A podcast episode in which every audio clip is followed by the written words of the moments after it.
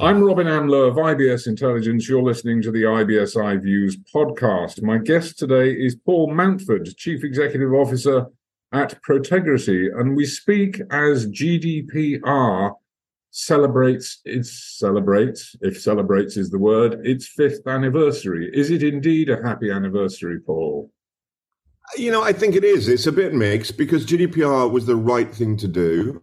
You know, it got a lot right but probably not enough. Uh, uh, and you know, a new revised framework is needed, I think, in order to get the absolute best from it.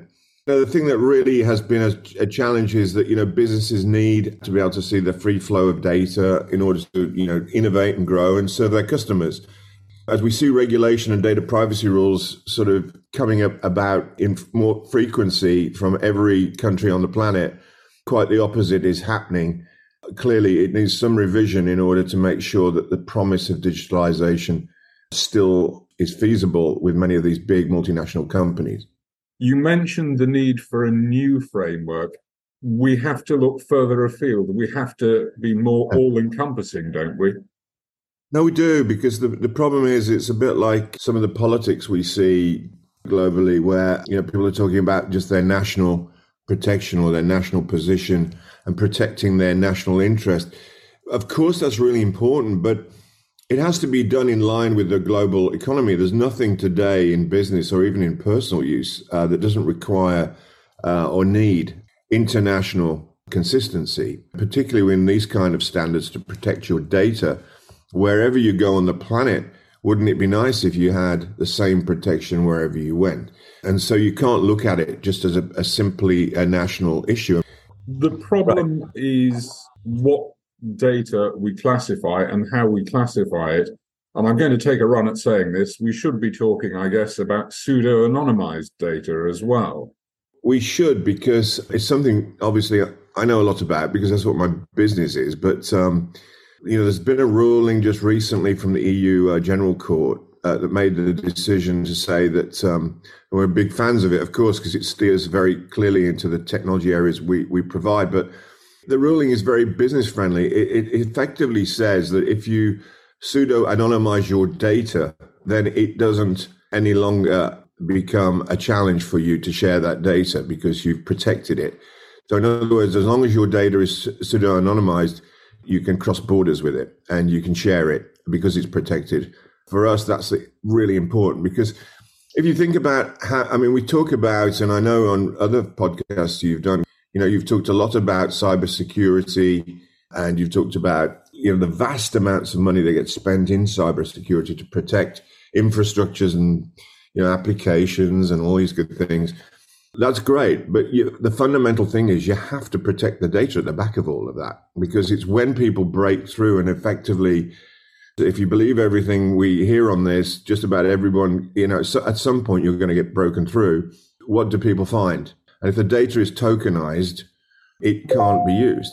And so that's effectively what this ruling does. It says if you pseudo anonymize that data, just the sensitive stuff, then the other data can be used. And that's the promise of digitalization. I mean, you know, in the industry I work in, you know, that was 10, 15 years ago, digitalization was the thing. You know, it meant that you could use all the data in your company for benefit to serve your customers, get better productivity, get better efficiencies, uh, share data with people for collaborating. I mean, how quicker would we have got a pandemic solution if we'd been able to collaborate with all the research? But we didn't because everybody closed down on a lot, a lot of the times on national boundaries for the research. Climate control is a current one if we could share data everywhere, maybe we'd get some solutions around that in a quicker fashion. And just general commerce trading everywhere around the planet on a consistent basis would be great. GDPR, as you know, is, a, is more of a European a uh, regulation. You know, you need a global one. We may need a global GDPR or GDPR equivalent, but who looks after it then on a global basis? Do we need to set up new intragovernmental organizations? I think there's probably a methodology, a technology methodology that could be adopted by everyone to say that if this standard is met, just like any international standard, and you have to be an international standards body that would put it forward, but you you have uh, governments, you know, uh, aligned to it. Um, you know, that massive uh, breach they had in the US just recently with a 21 year old had access to incredibly sensitive data. Could never have happened if there'd been a, a general policy around uh, data security. If we could do that, uh, we could get a standard uh, for the, for pseudo anonymized technology, for example. Uh, we know that whenever any breaches were made, the data would be protected, but just the sensitive stuff, so that the other the other data can be used for effective use for anything really. Well, there is a big picture here, and you touched on some of the issues in, in terms of the critical applications. You mentioned climate yeah. change, you mentioned tracking the pandemic or tackling yeah. the pandemic. There is an overall economic impact to data sharing, isn't there? If you data share, then you have a much uh, higher productivity rate than you do if you don't. And in fact, it impacts global commerce and the growth of global commerce if you can't share data. Yeah, just uh, as a matter of interest, a one point increase in data restrictiveness cuts gross trade output by 7% and slows productivity by 2.9%. Uh, and that's the ITIF information. So if we're able to share data, you see, m- most people look at data security as closing down or encrypting encryption is really going out of fashion because the problem with encryption is you lock it away in a vault. It's like putting your, your children down in the cellar and not allowing them to come up and, and communicate with you. Might be a benefit to some people, but clearly that's not what we want from our children. It's a bit like that with data. If you encrypt it, you can't use it, you lock it down. And so, what we really want to do is protect our sensitive elements of our data, like, for example, our social security, the last four digits of the number, or maybe our bank account details. We can certainly share the rest of the data. So then, therefore, you know, trending and analytics, which are really important for most companies to know what their customers are doing in order to make a better experience for those customers, can you can share that data. But at the same time, you don't want to release really sensitive data to share in that environment. You just want to find out where the, the key the key information is in order to make some decisions. So sharing data is by far the most important thing, assuming that you've got some good data protection on the sensitive areas. So it doesn't just become about life insurance policy, it becomes about how expansive and how useful that data becomes uh, as the new oil in currency for companies.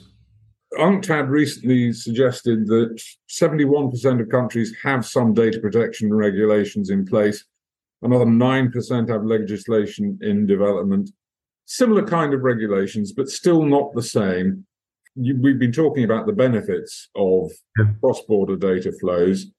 Mm-hmm. How do we sell those benefits to regulators, to governments, so that they make sensible decisions about what needs to be protected, what needs to be held within national areas, because this is well, I think, I, I think uh, run up against.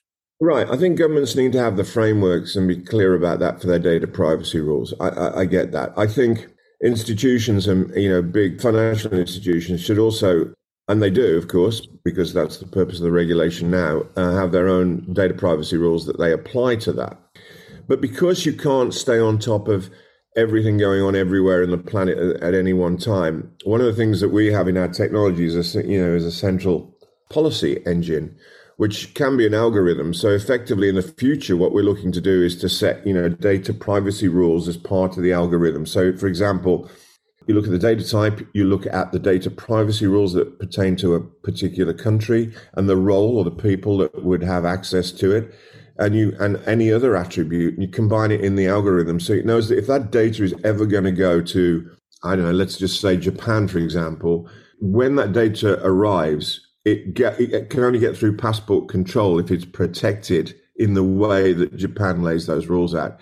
When it comes back the other way and it goes back into the UK, let's say, uh, same thing, it has to go through customs and then you know, passport control applies the rules there. So the technology has a lot to do with that. And that's clearly the business I'm in. And we're trying to make that happen as soon as, as we can. We can do cross border today, but we're trying to get it so we can bring all the data privacy rules in on that policy engine as well so that customers can set it up and do it. Another challenge that data security has is that we push too much of the protection out to people who feel uncomfortable to do it. For example, a lot of applications, SaaS applications that you find in every industry, you know, push that thing out to our phones when we pick it up and we look, if we want to get this data, we've then got to press this button to say we accept. But we don't really know what we're accepting. We often don't want to read through the eight pages of information to to accept it. And and Nobody even reads the small print. Right. And if you need it that minute, what do you do? You go accept and you go through it.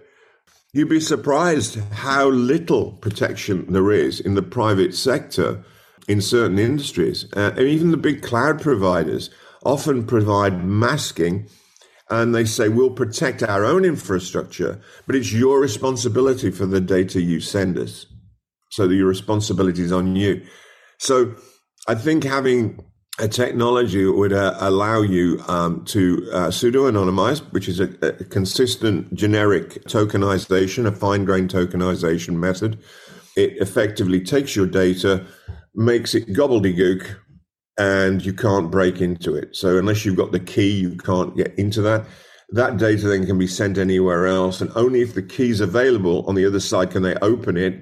If they can't, they can see the data that's non sensitive they can apply any analytics or any uh, anything else they want to it and send it back. And then the recipient then has the key, can reopen it, and then they can reopen it and see the analytic work that was done and use that data. So it protects everybody through a kind of a passport control.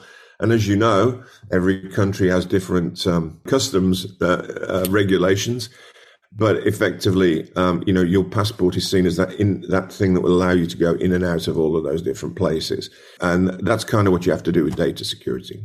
And on that moving moment, we will draw to a close. Paul Mountford, Chief Executive Officer of Protegrity, thank you very much.